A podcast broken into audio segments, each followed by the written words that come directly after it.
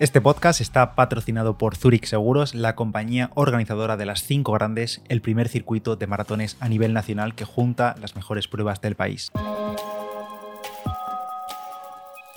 Hola a todos y bienvenidos a Diario Runner. Yo soy Pedro Moya, creador de palabraderunner.com y en este podcast hablamos sobre material, tecnología, aplicaciones, cacharros, zapatillas, experiencias y mucho más. Y en el episodio de hoy os voy a hablar de este pasado fin de semana que estuve por Lisboa corriendo, como ya sabéis, la media maratón de Lisboa, una de las carreras que tenía o que, bueno, sí, que tengo y que tenía ya en mi calendario y ya ha pasado, así que os voy a contar un poco cómo ha sido este fin de semana junto al equipo de Hoka con otros compañeros de otros medios, otros buenos conocidos de redes y demás, con los atletas de Hoka también que estaban por allí. También las actividades que hemos hecho viernes, sábado y ya el colofón que fue el domingo, la carrera, que en mi caso hice la media maratón y fue uno de los poquitos que hizo la media maratón del grupo de Joca. Hubo otro compañero, Juanma, que bueno, lo conocía y un placer conocerle. Eh, hizo la maratón, por cierto, sub tres horas al final, muy bien y también muchos, la mayoría, hicieron el 8K, que era un 8K, por cierto, no competitivo, sí había podios, pero era no competitivo y creo que incluso no tenían ni siquiera eh, chip en el dorsal ni nada para controlar los tiempos. Nosotros en la media maratón, que por cierto salíamos a la vez media maratón y 8K,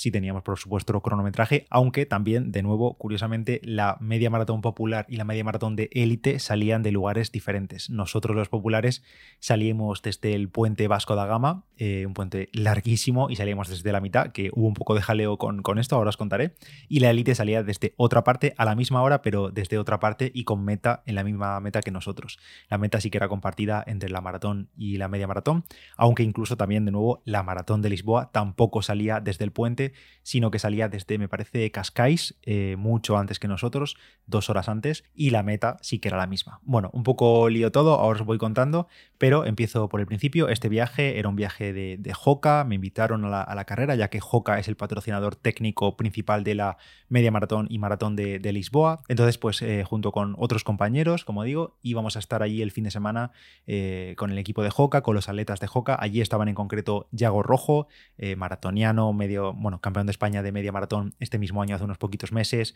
maratoniano español con 2.08.56, si no recuerdo mal, o 50 y pico, perdona Yago si me estoy equivocando en los segundos, que iba a hacer de liebre de la maratón, creo que hizo como 12 o 15 kilómetros de liebre para la élite que iba al maratón. Él, él, no iba a hacer la maratón porque se está preparando para Valencia este mismo año. También estaba por allí Reyes Estevez, un clásico del atletismo español, mítico, que pues a sus 47 años ha vuelto a la palestra y está más fuerte que, que un toro. Y por cierto, tanto con Yago como con Reyes, como os comentaré, grabé podcast para aquí, para, para Diario Runner, y probablemente en los próximos días, semanas, estará publicado con vídeo y en audio con, los dos atletas de, de. También estaba por ahí la atleta de Joca Lidia Campo, que luego también con ella me acompañó un ratito, como os comentaré durante la carrera, junto con Reyes Estevez, me hicieron como de liebres, porque ellos siguieron rodando y me, tiraron de mí unos cuantos kilómetros, la verdad, muy bien, muy agradecido. También estaba Andrea Romero, que tampoco la conocía y también es atleta de Joca. Y bueno, como digo, otros compañeros y otros conocidos del mundillo de internet del running, como era Ismanón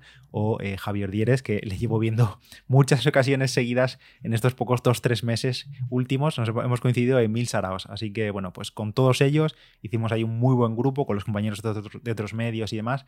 Y estuvimos allí, llegamos el viernes, viernes llegada al mediodía, pero por la tarde la gente de Joca nos tenía reservada una actividad, la verdad que estuvo bastante entretenida. Fuimos a un paseo en barco, eh, un barco, por cierto, que habían brandeado con logos de Joca por todas partes, cojines, eh, sillas, banderas y demás, eh, para ir a dar una vuelta por el Tajo, por ahí por, por, el Tajo. Estuvimos para final se nos fue media tarde, nos estuvimos tres horas en el barco, pero la verdad que fue bastante divertido porque estábamos mezclados entre atletas, invitados, medios y también había parte de invitados eh, portugueses por parte de Joca. Entonces un poco para mezclarnos y para romper un poco el hielo entre todos y conocernos un poco más, hicieron una especie de mm, quién quiere ser millonario, es decir, preguntas y respuestas con cuatro opciones, sobre todo centradas en preguntas sobre Joca, curiosidades, también sobre cosas de Portugal, que ahí por supuesto los amigos, los compañeros de Portugal eran los que tenían eh, la voz cantante, en los que nos tenían que ayudar en las respuestas. Y estuvo bastante divertido, la verdad. Luego estuvimos ahí picando algo y ya después a cenar. Y esto fue básicamente lo que hicimos el viernes.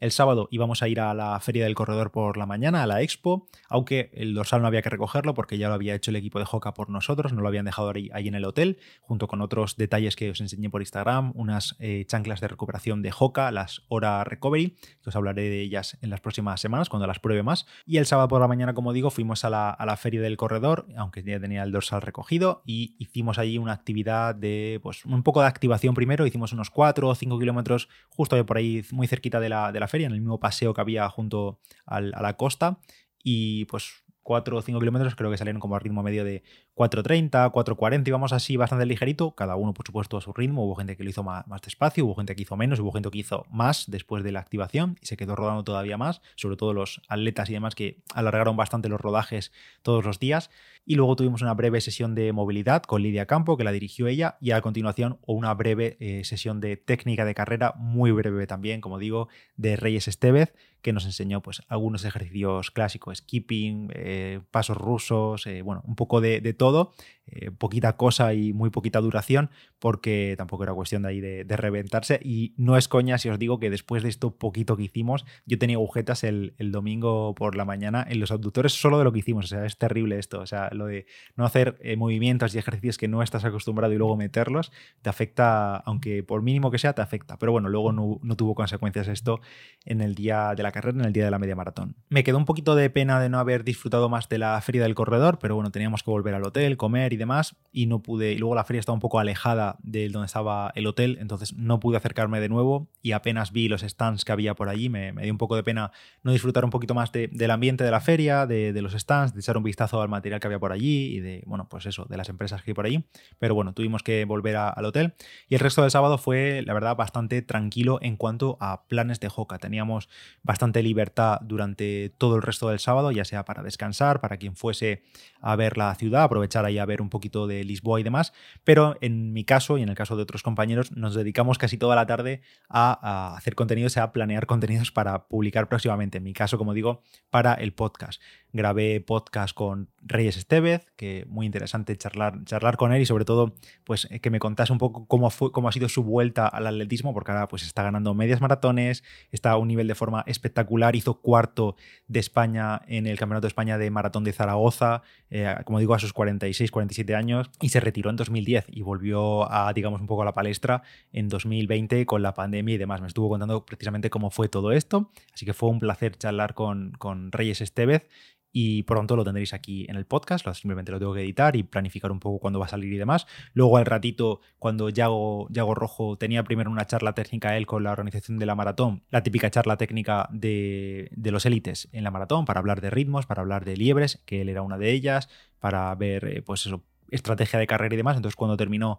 la reunión de Yago, también se unió y hicimos un podcast con Yago Rojo y también pues preguntarle un poco sus objetivos, su mentalidad, su semana típica de entrenamientos, un poco que nos cuente cómo es un poco la vida de atleta de élite maratoniano español. Y también con Isma, con, con Ismanón, que probablemente muchos le conocéis de Instagram, de TikTok o de YouTube o donde sea. Eh, ya tenía muchas ganas de, grabar con él algo, que hemos coincidido mil ocasiones, pero nunca hemos tenido el huequito para grabar algo. Y grabamos tanto un podcast para su canal con Javier Dires, como también un podcast eh, nosotros dos en Diario Runner. Así que también lo tendréis esto pronto por aquí. Total, que entre todos estos líos, grabar para allá, para acá, pues colócate, aquí, colócate allí, bueno, entre todo se nos fue la tarde del sábado y cuando me di cuenta, pues a cenar básicamente y a dormir porque el domingo habría que madrugar para esta media maratón, en mi caso de Lisboa y es que eh, incluso nos comentaron por la noche que hubo bastante peligro de que se cancelase la carrera. Estuvo ahí bordeando la cancelación por parte de las autoridades porque para el fin de semana se esperaba una ola de calor, hacía bastante calor en Lisboa desde el mismo viernes que llegamos,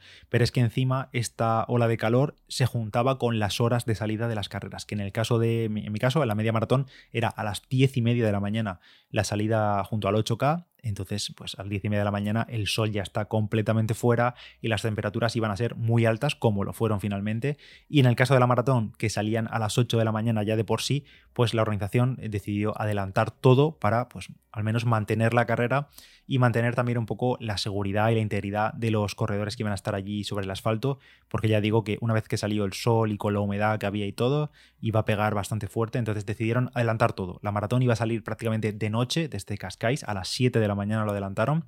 y la media maratón y el 8K que iban a salir a las 10 y media lo adelantaron una hora y media hasta las 9 de la mañana, cosa que yo al menos agradezco, aunque hubiese que madrugar más y, todo. Lo único es que hubo un poquito de polémica porque la organización tardó bastante en avisar a los corredores que estaban inscritos. Yo me enteré pues a media tarde, como a las 5, a las 6 de la tarde o así, me enteré porque yo estaba alojado en el hotel de la organización y pues me lo comentaron ahí alguien que pasó, me lo dijo, oye, mañana salimos a tal hora porque han adelantado la hora. Yo publiqué unas fotos en, mi Instagram contando un poco cómo ha el día, anunciando lo de Yago y lo de, y lo de Reyes y demás, y puse eso, puse el adelantamiento de la, de la carrera y algunos que participabais me comentasteis que no sabíais nada, que la organización no había dicho nada, y luego a posteriori, hoy durante el lunes, recopilando un poco de información para el podcast de hoy, he visto por el Facebook de la organización y demás eh, bastantes comentarios negativos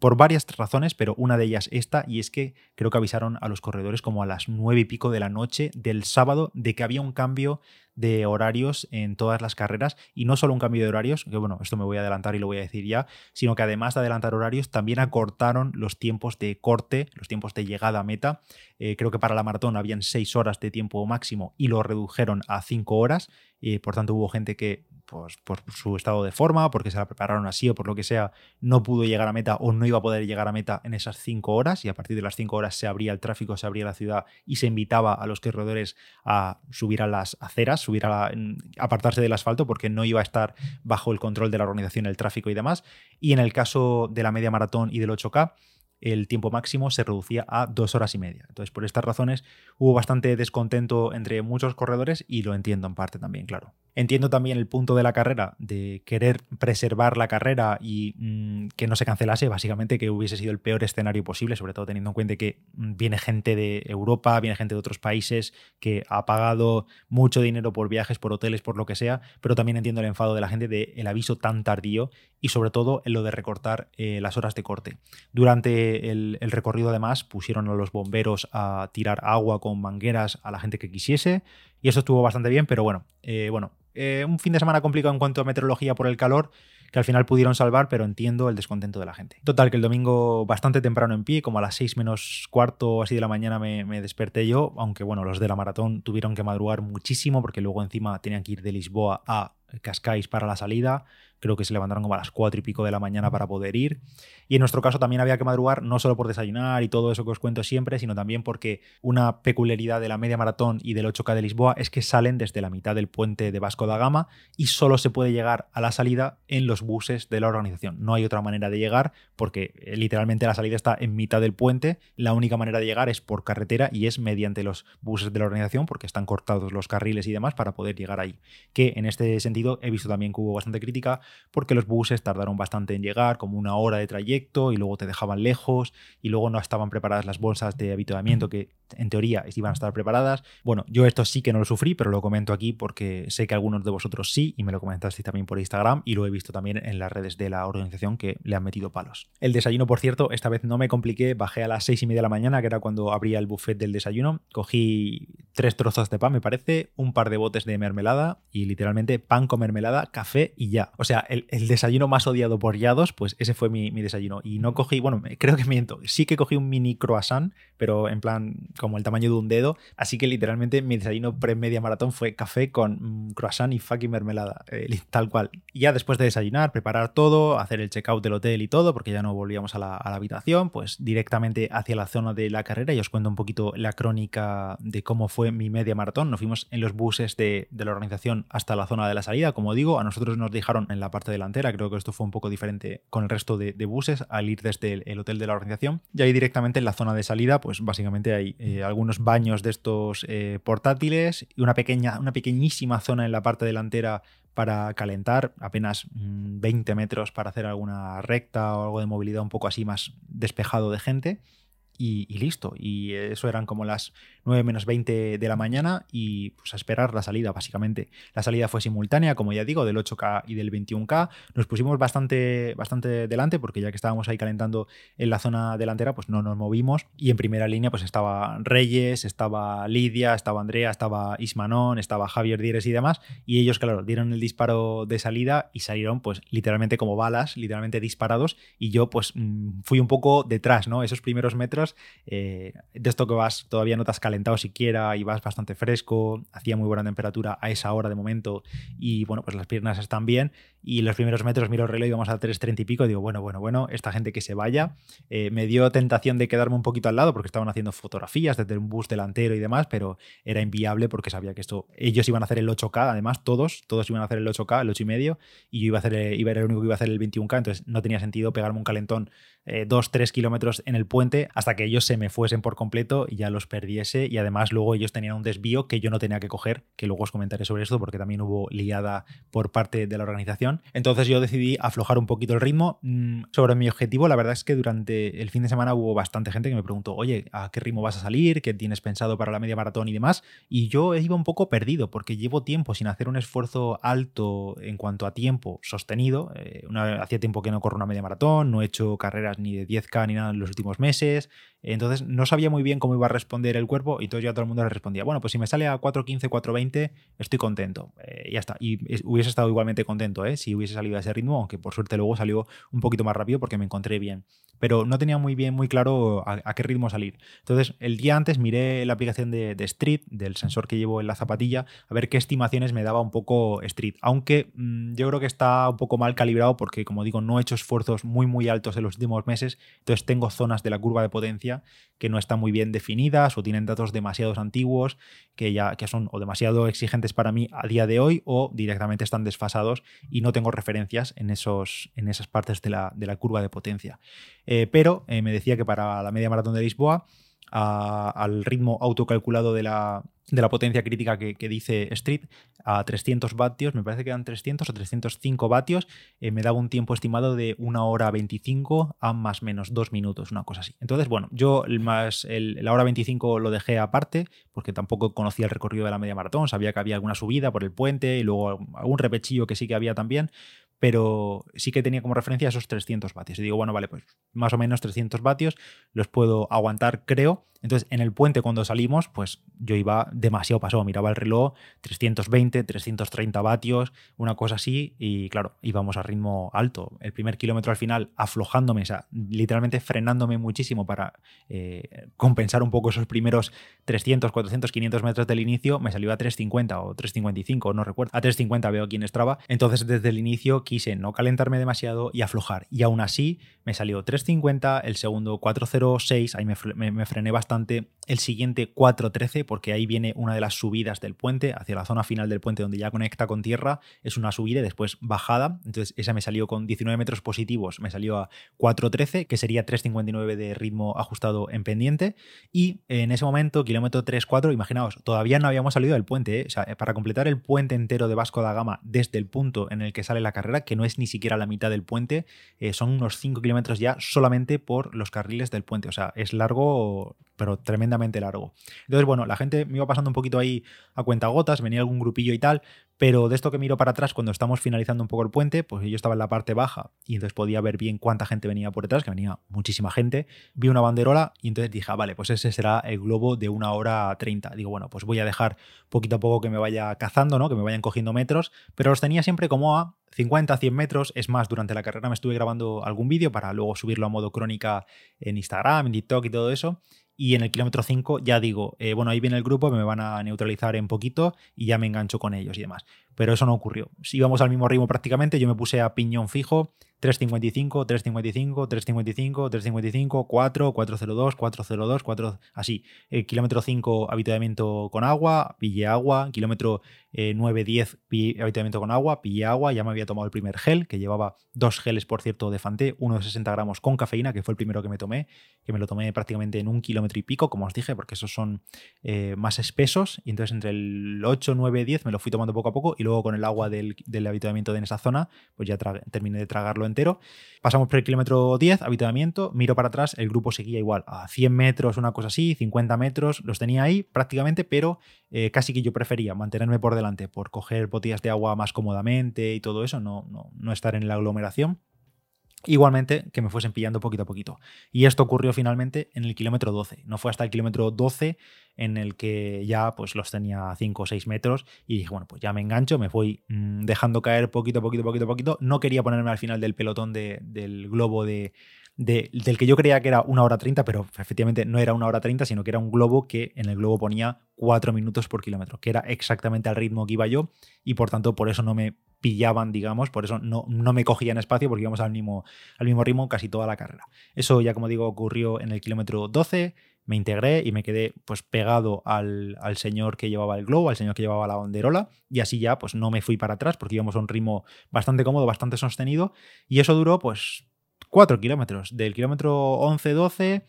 los kilómetros fueron cayendo a 3.59, 3.58, 3.59, íbamos fijos al ritmo del globo, que efectivamente era 4 minutos por kilómetro. Entonces, yo, mi idea era, bueno, pues ya estoy aquí cómodo, voy en grupo, tapándome un poquito del viento en alguna zona, sobre todo una zona que es realmente fea del circuito. El circuito de la media maratón, al menos, ya os adelanto que no es ninguna maravilla. Además, muy poco público en casi todas las partes del circuito, apenas un par de puntos con un poquito más animados y sobre todo la meta, claro. Pero durante el circuito bueno, pues es feucho, la verdad. No ves nada, eh, una zona así muy de polígono, un poco feo el, circuito de la media maratón de, Lisboa, de esta media maratón, creo que hay otra.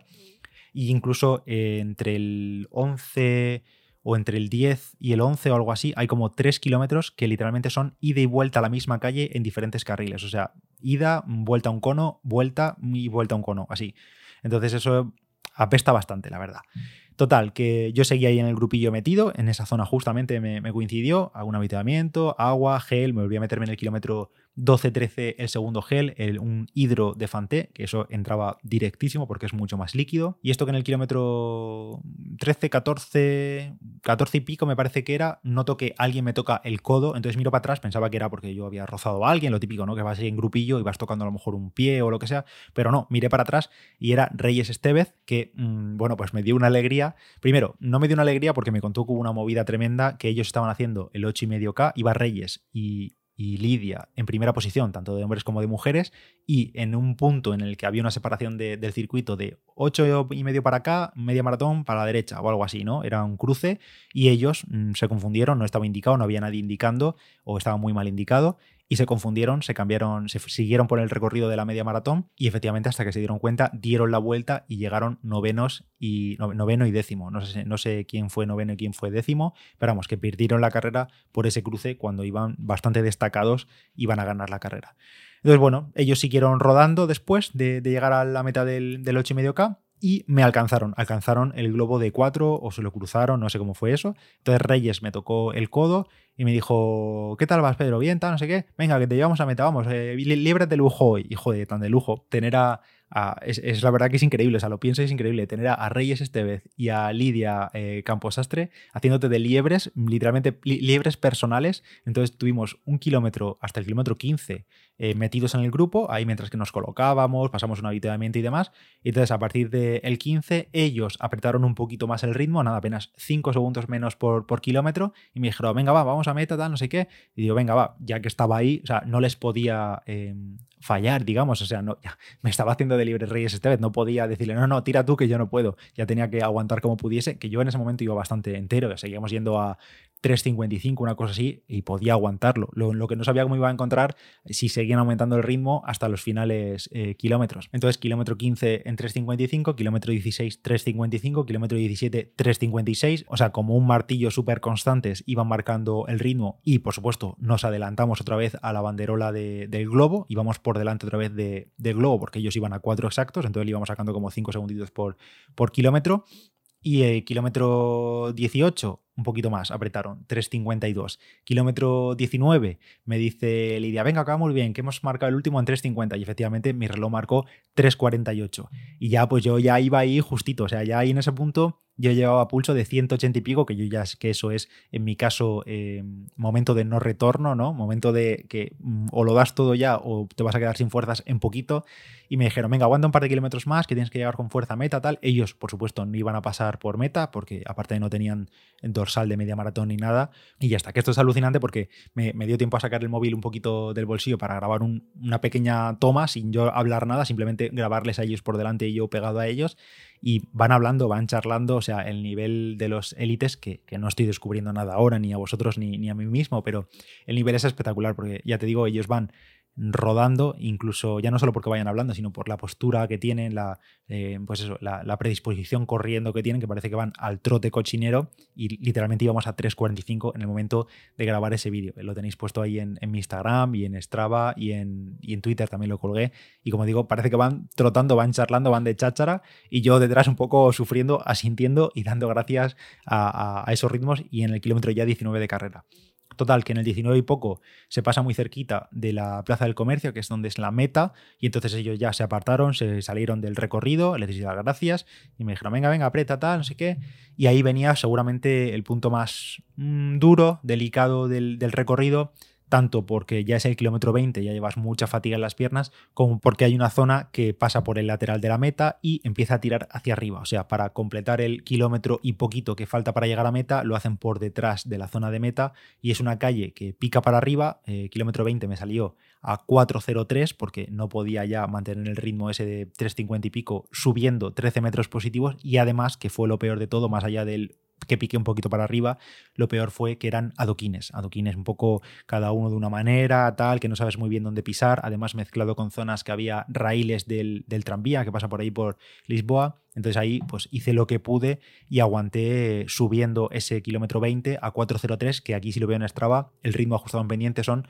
pues lo mismo, 3.54. O sea que no, no aflojé demasiado el ritmo, lo único que pues la subida me, me, quitó unos poquitos segundos, pero luego lo recuperé en la bajada. En la bajada otros menos 6 metros, ya que sabía que íbamos hacia meta, kilómetro 21, me salió a 3.53, adelanté un poquito a los poquitos corredores que, que tenía por delante y ya recta de meta, un giro a derecha, recta de meta, vi la meta al final, apreté lo que pude y me salieron los últimos 200, 300 metros a 3.38. Ya lo que me quedaba dentro no llegué exhausto, pero ya quería apretar lo que me quedaba. Total, que pasé por el arco de meta de la media maratón de Lisboa en 1 hora 24 minutos y 19 segundos. No sé si esto es exactamente el tiempo de la, de la organización, es el de mi reloj, y a un ritmo medio de 3.57 minutos por kilómetro, claro. Y por cierto, a una potencia media estimada por Street de 310 vatios. Así que no se alejó demasiado o casi nada de las estimaciones que me daba el día anterior y en las que yo no creía, pero bueno, salió el día bien, eso sí, al final, en la zona final, muchísimo calor, porque ya como digo, pues estaba el sol fuera, eran las diez y media de la mañana, que esa era la hora original de salida, y doy gracias de que cambiasen la hora, porque si no hubiese sido terrible. Y poquito más, después ya llegada a meta, nos dieron un poquito de agua, un helado que daban por allí, y me metí a la zona que tenía Joca reservada con el resto de patrocinadores y demás. Había un buffet de la leche que, como os enseñé en Instagram, pues la gente se estaba poniendo fina filipina. Yo no me entraba nada de, de hambre y me tomé una Coca-Cola y poco más y un par de Powerades. Y ya de ahí, pues a poco más, a descansar, ducha. Le di las gracias, por supuesto, a Reyes y a Lidia, que estaban ahí en meta ya cambiados y todo. Les di las gracias por, por acompañarme esos kilómetros. Me, ayudaron mucho, porque si no, yo probablemente me hubiese quedado con el grupo de la liebre, de que iba 4. Y si eso al final apretar un poquito, que no sé yo si hubiese tenido fuerzas, yendo en solidario, quiero decir. Pero pues ellos me, me llevaron en, en volandas esos últimos cuatro kilómetros así. Así que, bueno, pues un sueño, la verdad. O sea, yo recuerdo recuerdo de verdad en 2000 poco, recuerdo estar viendo a Reyes este vez ahí en la pista batiéndose con el Guerrú y, ahí estaba haciéndome de, libre a mí, a, un matado, un popular normal en, Lisboa. O sea que me hizo mucha ilusión, así que desde aquí Reyes no se escuchará esto, pero de verdad que muchísimas gracias, fue, fue genial y a Lidia por supuesto también, a, ambos y en general a todo el equipo de, de España por invitarnos a, estos, a este evento, a esta carrera, por disfrutar del fin de semana, porque fue muy disfrutado, es una experiencia siempre increíble, ya no solo por las actividades que hacemos y demás, sino, como digo siempre, por con quién coincidimos, porque coincido con gente que veo de uvas a peras, con gente que sigo por internet y que no nos conocemos en persona y que es oportunidad para charlar muchísimo y por supuesto con gente que no conozco y mm, pues descubro a gente que también es maravillosa y que, y que me encanta charlar con ellos y comer y cenar y estar intercambiando impresiones de todo tipo, sobre todo pues en temas de correr y de atletismo y demás, sobre todo en el atletismo que yo estoy un poco también más perdido y que, y que me alucina escucharles a ellos eh, que tienen muchísima más experiencia que yo. Y poquito más que contaros, contento la verdad por el resultado de la media maratón, con el ritmo, con las sensaciones llevadas también porque me encontré bastante entero. Eh, las piernas hoy pues pesan un poquito, pues alguna agujeta que otra, pero la verdad que muy muy entero y a seguir, a seguir, porque en un par de semanas tengo esta cursa Bombers para hacer el sub 39 de 10K y poder ir a la Vallecana Internacional, como ya os comenté. Y a seguir entrenando para la maratón de San Sebastián y antes Beovia. Así que a continuar con, con los buenos semanas de entrenamiento, un poquito también a subir volumen ahora, que llevo unas semanas entre la recuperación de Berlín y esta y demás, pues al final se ha quedado un poquito semanas más bajitas de, volumen, así que a mantener el entrenamiento alto para poder rendir los próximos meses que, que vienen. Gracias a todos por escuchar, yo soy Pedro Moya, Palabra de Runner en Instagram, puedes escuchar el podcast en cualquier plataforma y te agradezco muchísimo si me dejas una valoración, ya sea en Apple Podcast, en Spotify, en Evox, cualquier comentario, o por supuesto, si estás viendo esto en imagen, que está en imagen en YouTube, pues también que te suscribas al canal si te lo has encontrado por ahí por, por YouTube. Suscríbete porque vas a tener muchos más podcasts prácticamente cada semana. Gracias a todos, yo soy Pedro Moya y nos escuchamos en el próximo Diario Runner. Chao.